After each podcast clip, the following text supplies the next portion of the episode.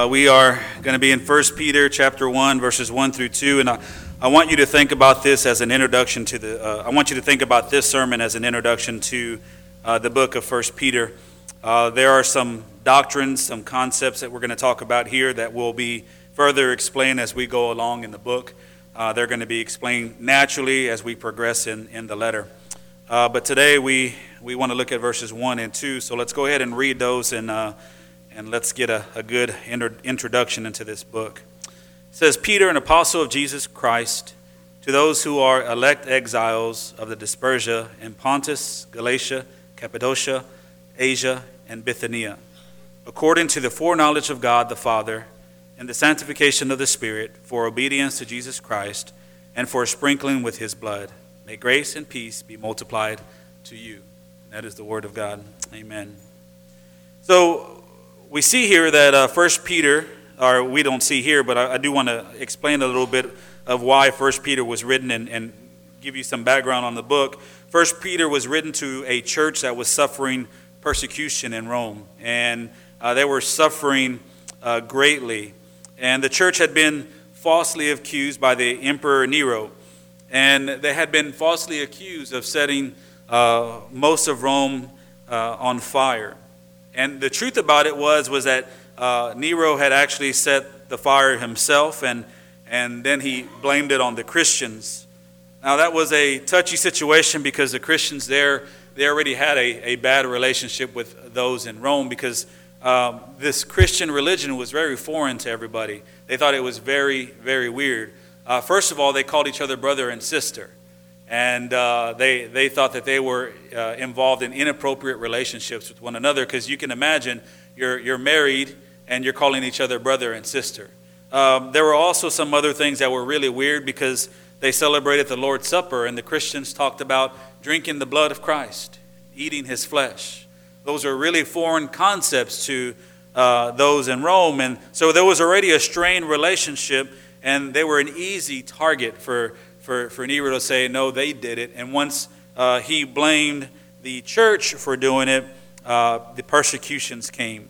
So, as a result of Nero blaming the church, Christians were experiencing persecution in the form of insults. Uh, we get those today, so we're like, okay, we can, we can relate to that. Uh, they get the uh, persecution in the form of insults, uh, slanderous accusations of wrongdoing. So, someone being wrongly accused, they were being persecuted that way. They were also being uh, beaten. Uh, they, they, they were beat uh, in, in public, uh, in private also, and then also there was mob violence. So a bunch of people would come against a Christian or two and uh, severely beat them.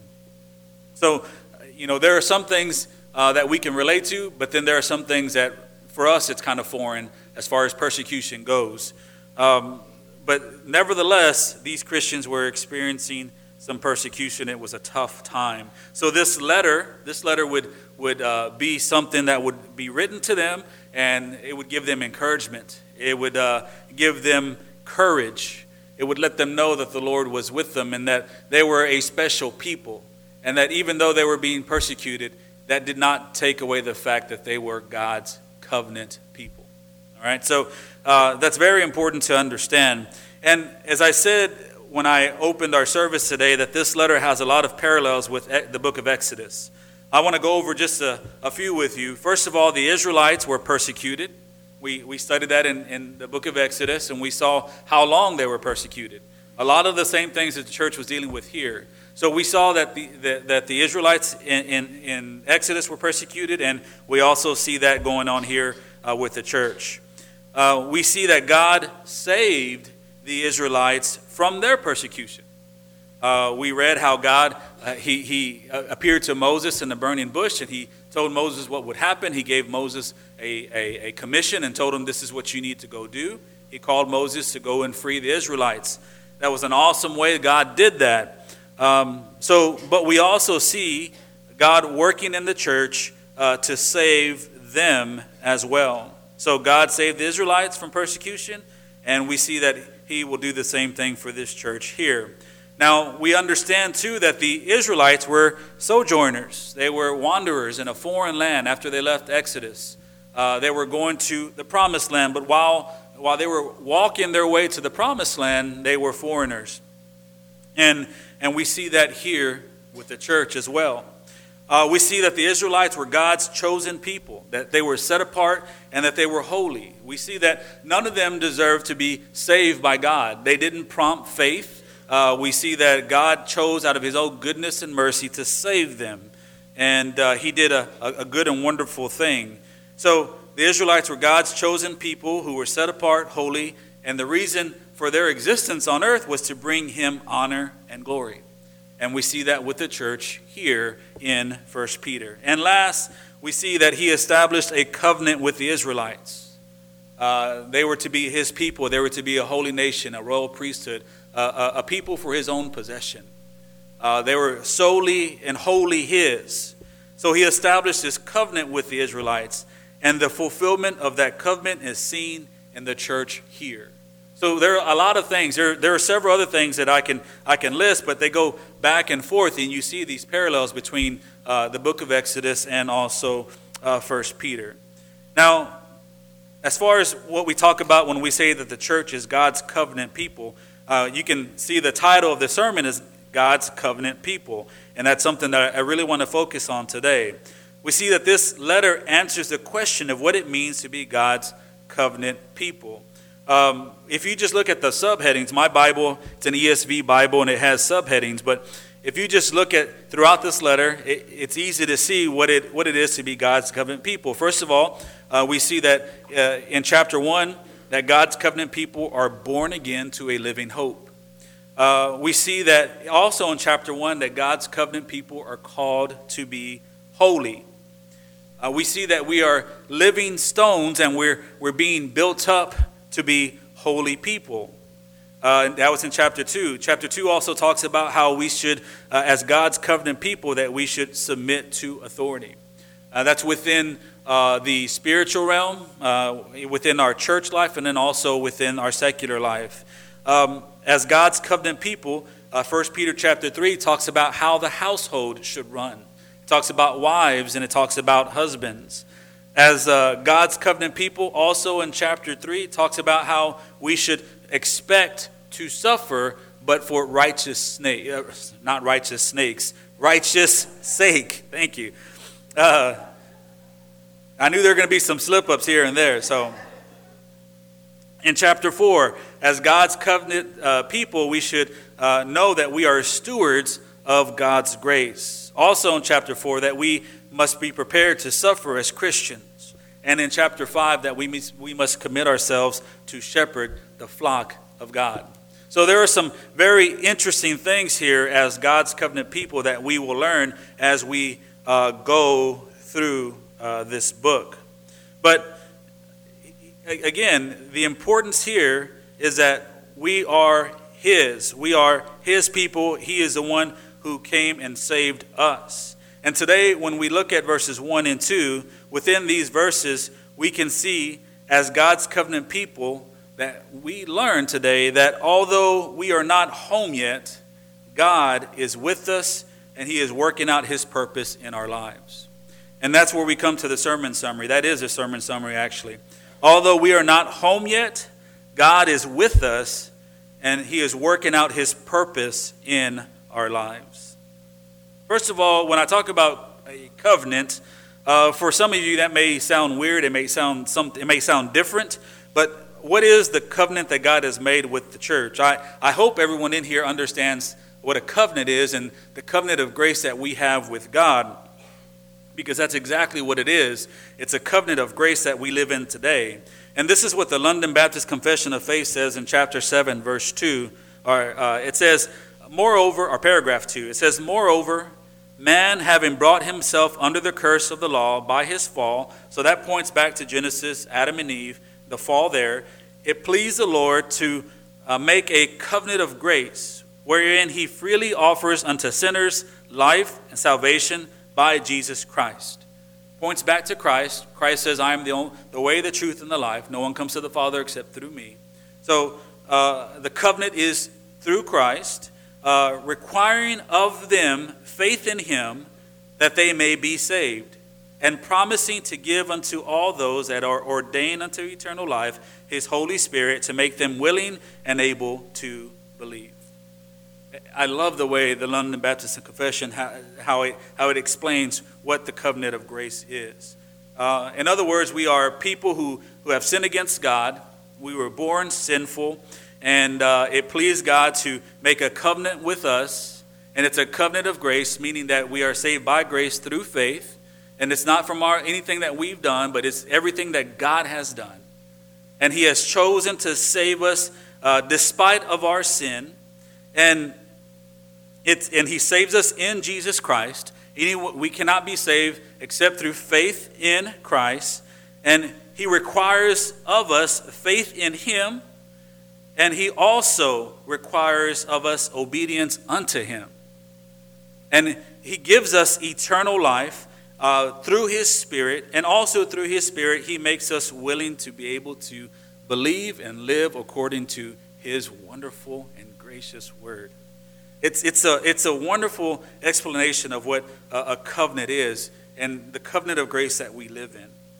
So, as, uh, so what is said in the confession is captured here in verses 1 and 2. Just these uh, two verses, there's so much here. Um, and I want to go over what those two verses say. First of all, we see that as God's covenant people, the Bible talks about us being elected. Uh, you see uh, Peter referencing to those who are elect exiles of the dispersion. So Peter reminds the people, he reminds them of their privilege and also, I'd like to say, secure position in Christ. Because we are in Christ and we are both privileged and secure. And I, I, I, want that to sink in with everybody. We're privileged in the fact that God has saved us. We didn't deserve it, we didn't do anything for it, but God, out of His own goodness, He came and He saved us. Thank God for that. Now, that's our privileged part, but we are secure because it is God who has chosen to save us. He has made a covenant with us and says that this covenant is, is, is bound by the blood of Jesus Christ. And then, therefore, since Jesus Christ is, is he, he did what he needed to do. Uh, he is perfect in every way. That covenant will never be broken. So not only are we privileged, but we are also secure in Christ. We are the objects of God's sovereign grace and his eternal choice to be his people, and that is done through Jesus Christ. And that's what Paul is referencing here when he talks about election. God's election of his people uh, would not have been foreign to those receiving this letter. It, it wouldn't have been foreign at all because they understood that God was completely sovereign. They understood that, that God was in control of all things, that He was above all things. So it wasn't foreign to them to hear that, that God elected them as His people. And let me tell you this today it should not be foreign to us as well, especially if we are careful readers of the Bible. Because from the beginning, we see God's sovereign choice at work. I've already pointed back to Exodus, and I, and I told you those people did nothing to deserve God's goodness. They did nothing to deserve being saved by God. They did nothing to deserve being called the people of God, and yet God saved them. And we even see that when God was saving them, uh, while they were going through that process, that they rebelled against God and yet he continued to be their God. And we see that play out in our own lives. We see that there was nothing that we did or nothing good in us that caused God to save us, but yet he saved us. And even at times we rebel against God, and yet God remains faithful to us. I, I praise God that, that my salvation is not, not, not hinging on my, my, my own uh, behaviors. It's not hinging on my holiness, but rather it is upon Christ that my salvation rests. And that's where it belongs, because only there am I both privileged and secure. And just as God chose the Israelites out of all the people and tribes on earth, we, we have to, I think we forget about that sometimes, that the Israelites were not the only people on earth. When we read the Old Testament, we, we I don't know, I, I, I kind of, sometimes I'm so focused on the Israelites, and then we get to a portion where God says, okay, now we're entering new territory and you got to wipe these people out. And I'm like, oh, wow, yeah, there's other people. And, and God, he, he, he chose the Israelites out of all the people and tribes on earth to be his people and his nation, and he has chosen us to be his church. Now, I want you to see that in a couple of senses. Uh, first of all, I think most of us get it in the corporate sense. We get it in, in the large crowd, like, oh, yeah, he has, he has chosen us all here together. Like, yeah, we, he has put us here together to be his people.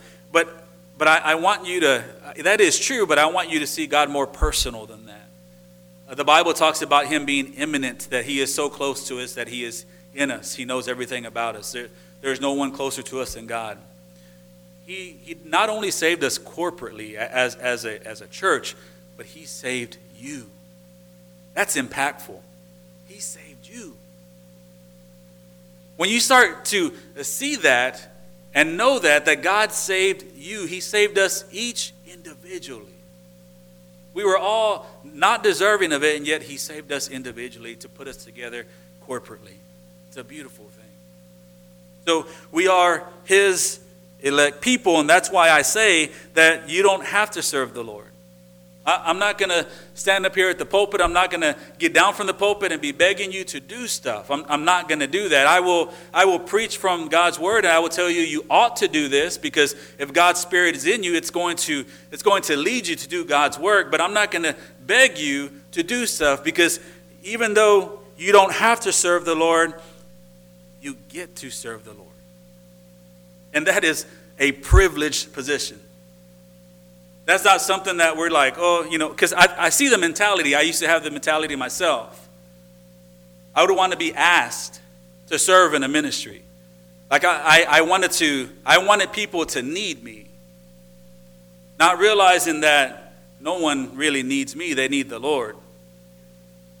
They need the Lord, and, and, and we have, once we become Christians, we are His people, and we get to serve. Before, we were not his people, and we didn't get that chance to serve. We were not his people, and we could not worship him adequately. We were not his people, and we could not do his, his, his will. We could not do his bidding on earth. But now we are his people.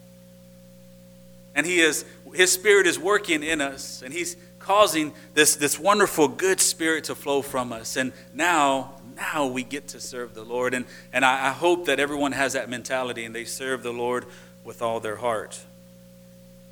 Let me add something it's not easy to serve the Lord. In fact, I learned something these last three weeks. Taking a break is difficult. It's, it's not difficult in, in the rest that you get. I enjoyed that. Really did. some quality time with my family. Like, I, I saw a lot of things that were like, wow, we've been missing a lot. There are some things, I mean, I got to spend so much time with my daughter, Laura. She's not going to school. And, and her and I, we had breakfast almost every morning. And, and just sitting down and talking with her, it was just a wonderful time. Because I took off of work as well. And, and we just had a wonderful, I got to spend time, obviously, with my other kids as well, my wife. And it was just like, wow, this is great. But you know, I noticed something. I noticed something that was very difficult my rest. And that was the fact that I wanted to continue to do it. I wanted to continue to, to, to have all that time, and I was thinking about it in the wrong way, though. I, I, wanted, to, to, I wanted that me time. I wanted that me time, and it was, it was very difficult to deal with that.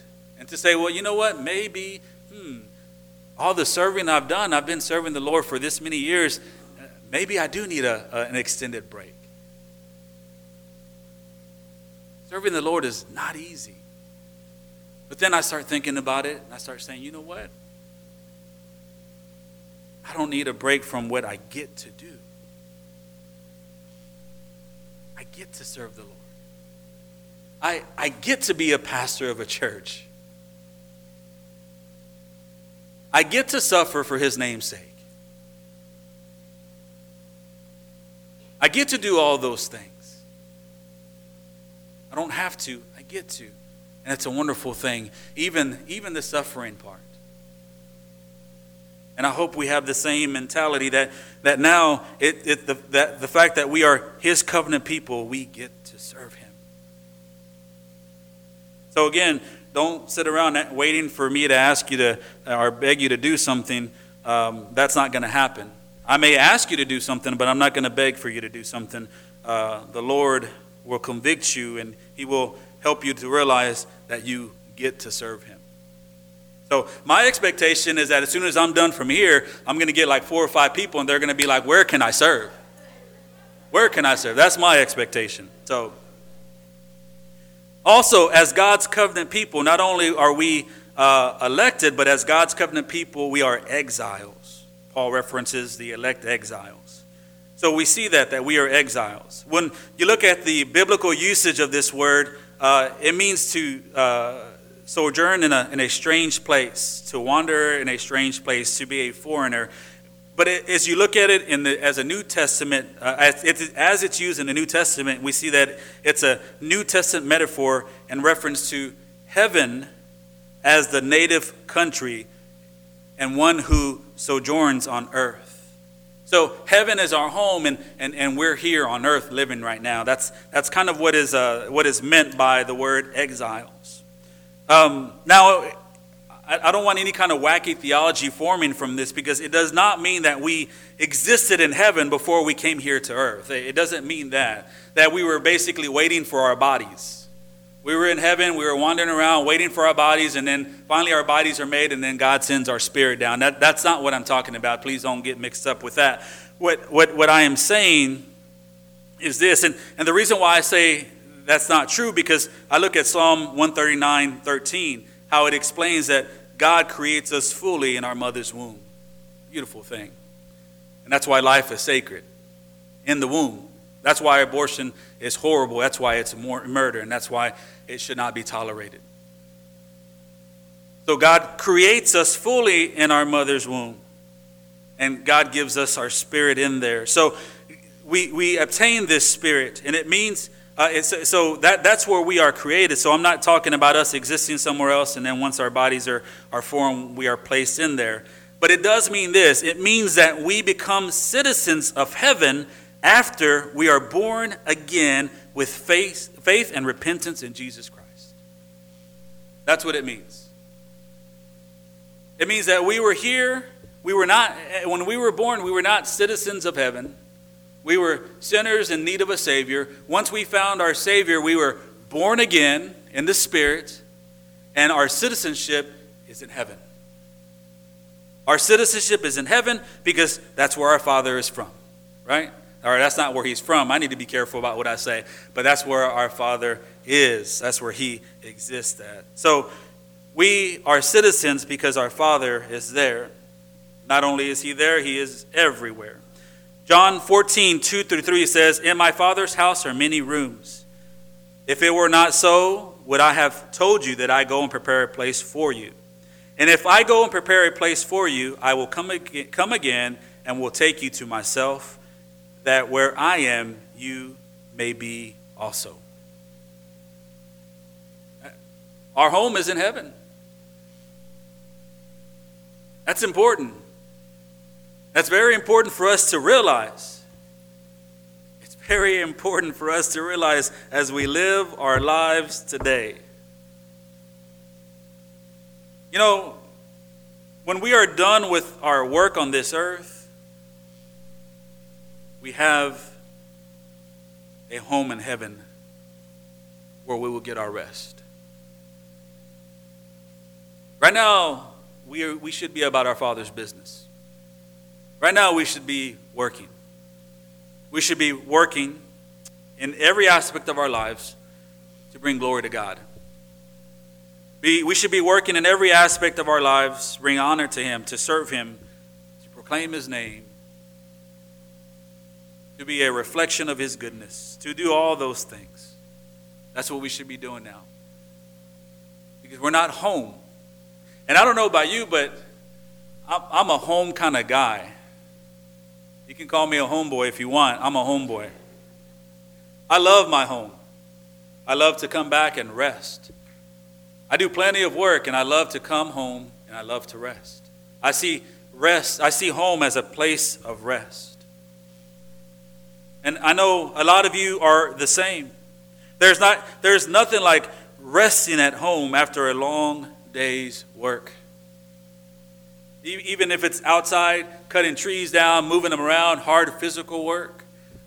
Or if it's just being at work all day, 10, 12 hours a day, and then you come home and you see those whom you love, you get to relax, and you get to just enjoy, uh, enjoy conversations with them and, enjoy their presence and their fellowship.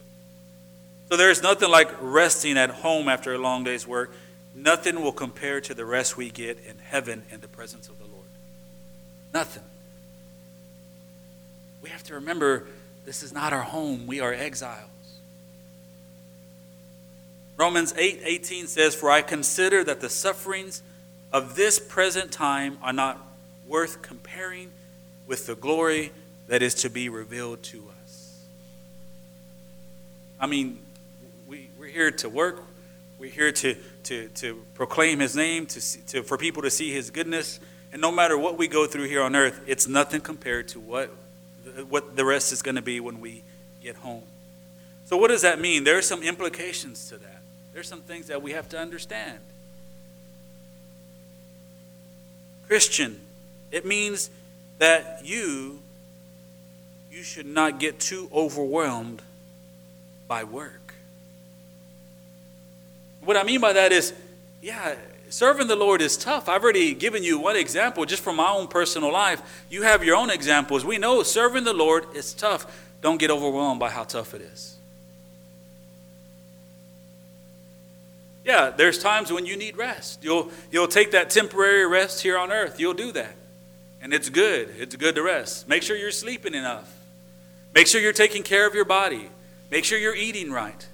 Make sure you're getting exercise, right? Make sure you're doing all those things. But don't be too overwhelmed by the work that you have. Because if you're anything like me, I look at what I have sometimes and I think, I'm never going to get it done. Or I think, all this work is going to kill me. Right? You start to think all kind of different things. Don't be overwhelmed by your work. You're here to work. And I mean that not only in the physical sense, but I mean that in every sense, every aspect of your life, spiritually, physically. You're here to work. So we have to know that, that we're here to work, but yet there's a place where we're going to get rest. Don't get overwhelmed by work, but also don't get overwhelmed by the pleasures of this world. That's another trap that Christians fall into. I, I, I, was listening to an interview with a guy one time, and I thought it was very interesting. He was talking about bucket lists and if Christians should have bucket lists or not. Everybody knows what a bucket list is, right? Everything that you want to do on this earth, you put it in there and, and you, you, pull out a, a paper and you, you, go out there and do it, right? So we say, eh, that's on my bucket list to go to anywhere, right? To go to Africa, that's on my bucket list. To go to to go do something, to ride the biggest roller coaster in the world, that's on my bucket list. Those things are not really, but I'm just telling you, giving you an explanation. So we have all these bucket lists, but this interview, this guy who was doing, who was being interviewed, he said, you know, Christians, they shouldn't, they shouldn't want a bucket list. I thought, wait a second, that's that's kind of interesting to say that. He said, listen, he goes, any place you miss out on seeing now, because imagine what you're going to see when the Lord makes the world new again. It's nothing in comparison to what we're seeing now. Like you want to see the Grand Canyon, wait till wait till the Lord makes the world new again. What are you going to see? What are you really missing? There's there's nothing. There's nothing on this earth. Nothing on this earth that you are really missing out on. Because when God, when He, he, he makes the new world, it's going to be what we are missing out on now is nothing in comparison to what we will see on that day. But not only what we want to do and what we want to see, but what about what we want to have? Or how about who we want to have? What we want to do, how we want to gratify our flesh. It goes down to everything what we want to eat, what we want to drink, what we want to say. We shouldn't get overwhelmed by the pleasures of this world because they are just worldly. They are worldly. We, we have other things that we must tend to, and we must remember that the pleasures of this world are nothing in comparison to what the Lord will give us when we get there, when we get home. Also, we must not be overwhelmed by the trials of this world. This is a big one. We see this storm coming and we forget that our God is bigger than the storm. We, we sit there and we, we don't know what to do. We forget we serve a sovereign God. We just, or, or we throw a pity party. Whatever it is we do, we have a hard time. All those different things. Christian, don't get overwhelmed by your trials. And the reason why I say we should not get overwhelmed about these things is because all these things have one thing in common they are temporary, they're fleeting. They really don't matter in the end. These things don't have, they, they, don't, they don't last forever. There's only one thing that does, and that's the Lord's mercy and grace.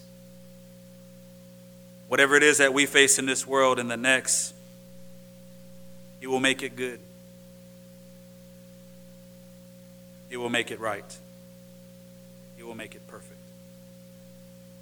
So remember, we are exiles. This is not our home. Don't expect to get the rest that you would get at home. There's a better place for that. Keep that in mind as you live your life. Lastly, as God's covenant people, we are being sanctified. We are being sanctified. Peter talks about that in verse 2. And to be sanctified means to be made holy, it's a process.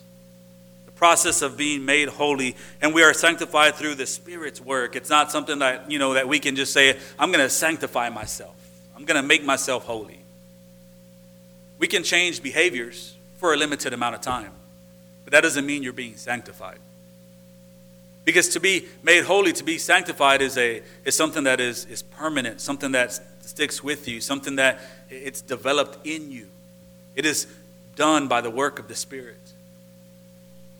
So we are being sanctified through the Spirit's work, and He is working in us through all circumstances. Philippians 2:13 says for it is God who works in you both to will and to work for his good pleasure. There's a purpose, there's a reason why we go through things. And the goal of our sanctification is to be like him. He says to be holy as he is holy. And as we are made holy through faith, through obedience, and through repentance, we begin to reflect his goodness in our spiritual maturity. Sanctification is a wonderful thing. I love to see it in people.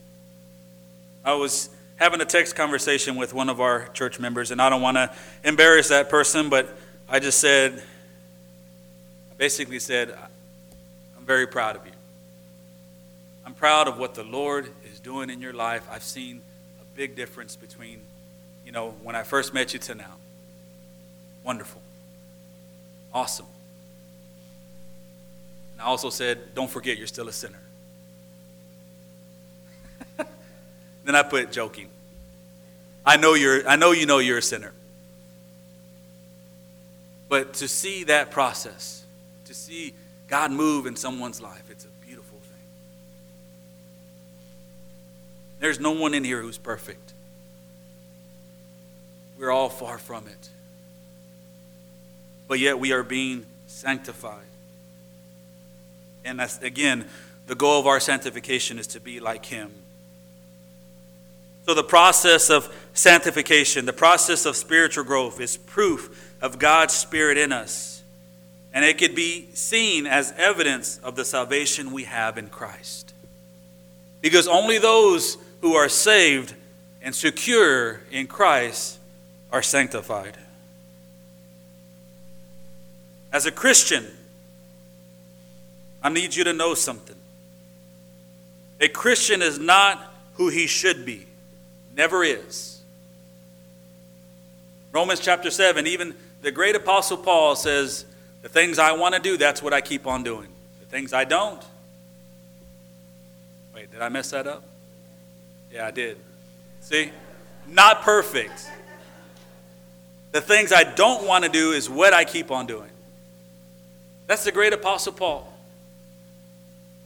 He says that. He explains that to us. A Christian is not who he or she should be, but he or she is also not who they used to be. And that's sanctification. We hadn't gotten there yet, but we're not who we used to be. We have been saved. Our, char- our hearts have been changed. God is working in us. The Bible tells us in the book of Philippians 1 6 that He will bring it to completion.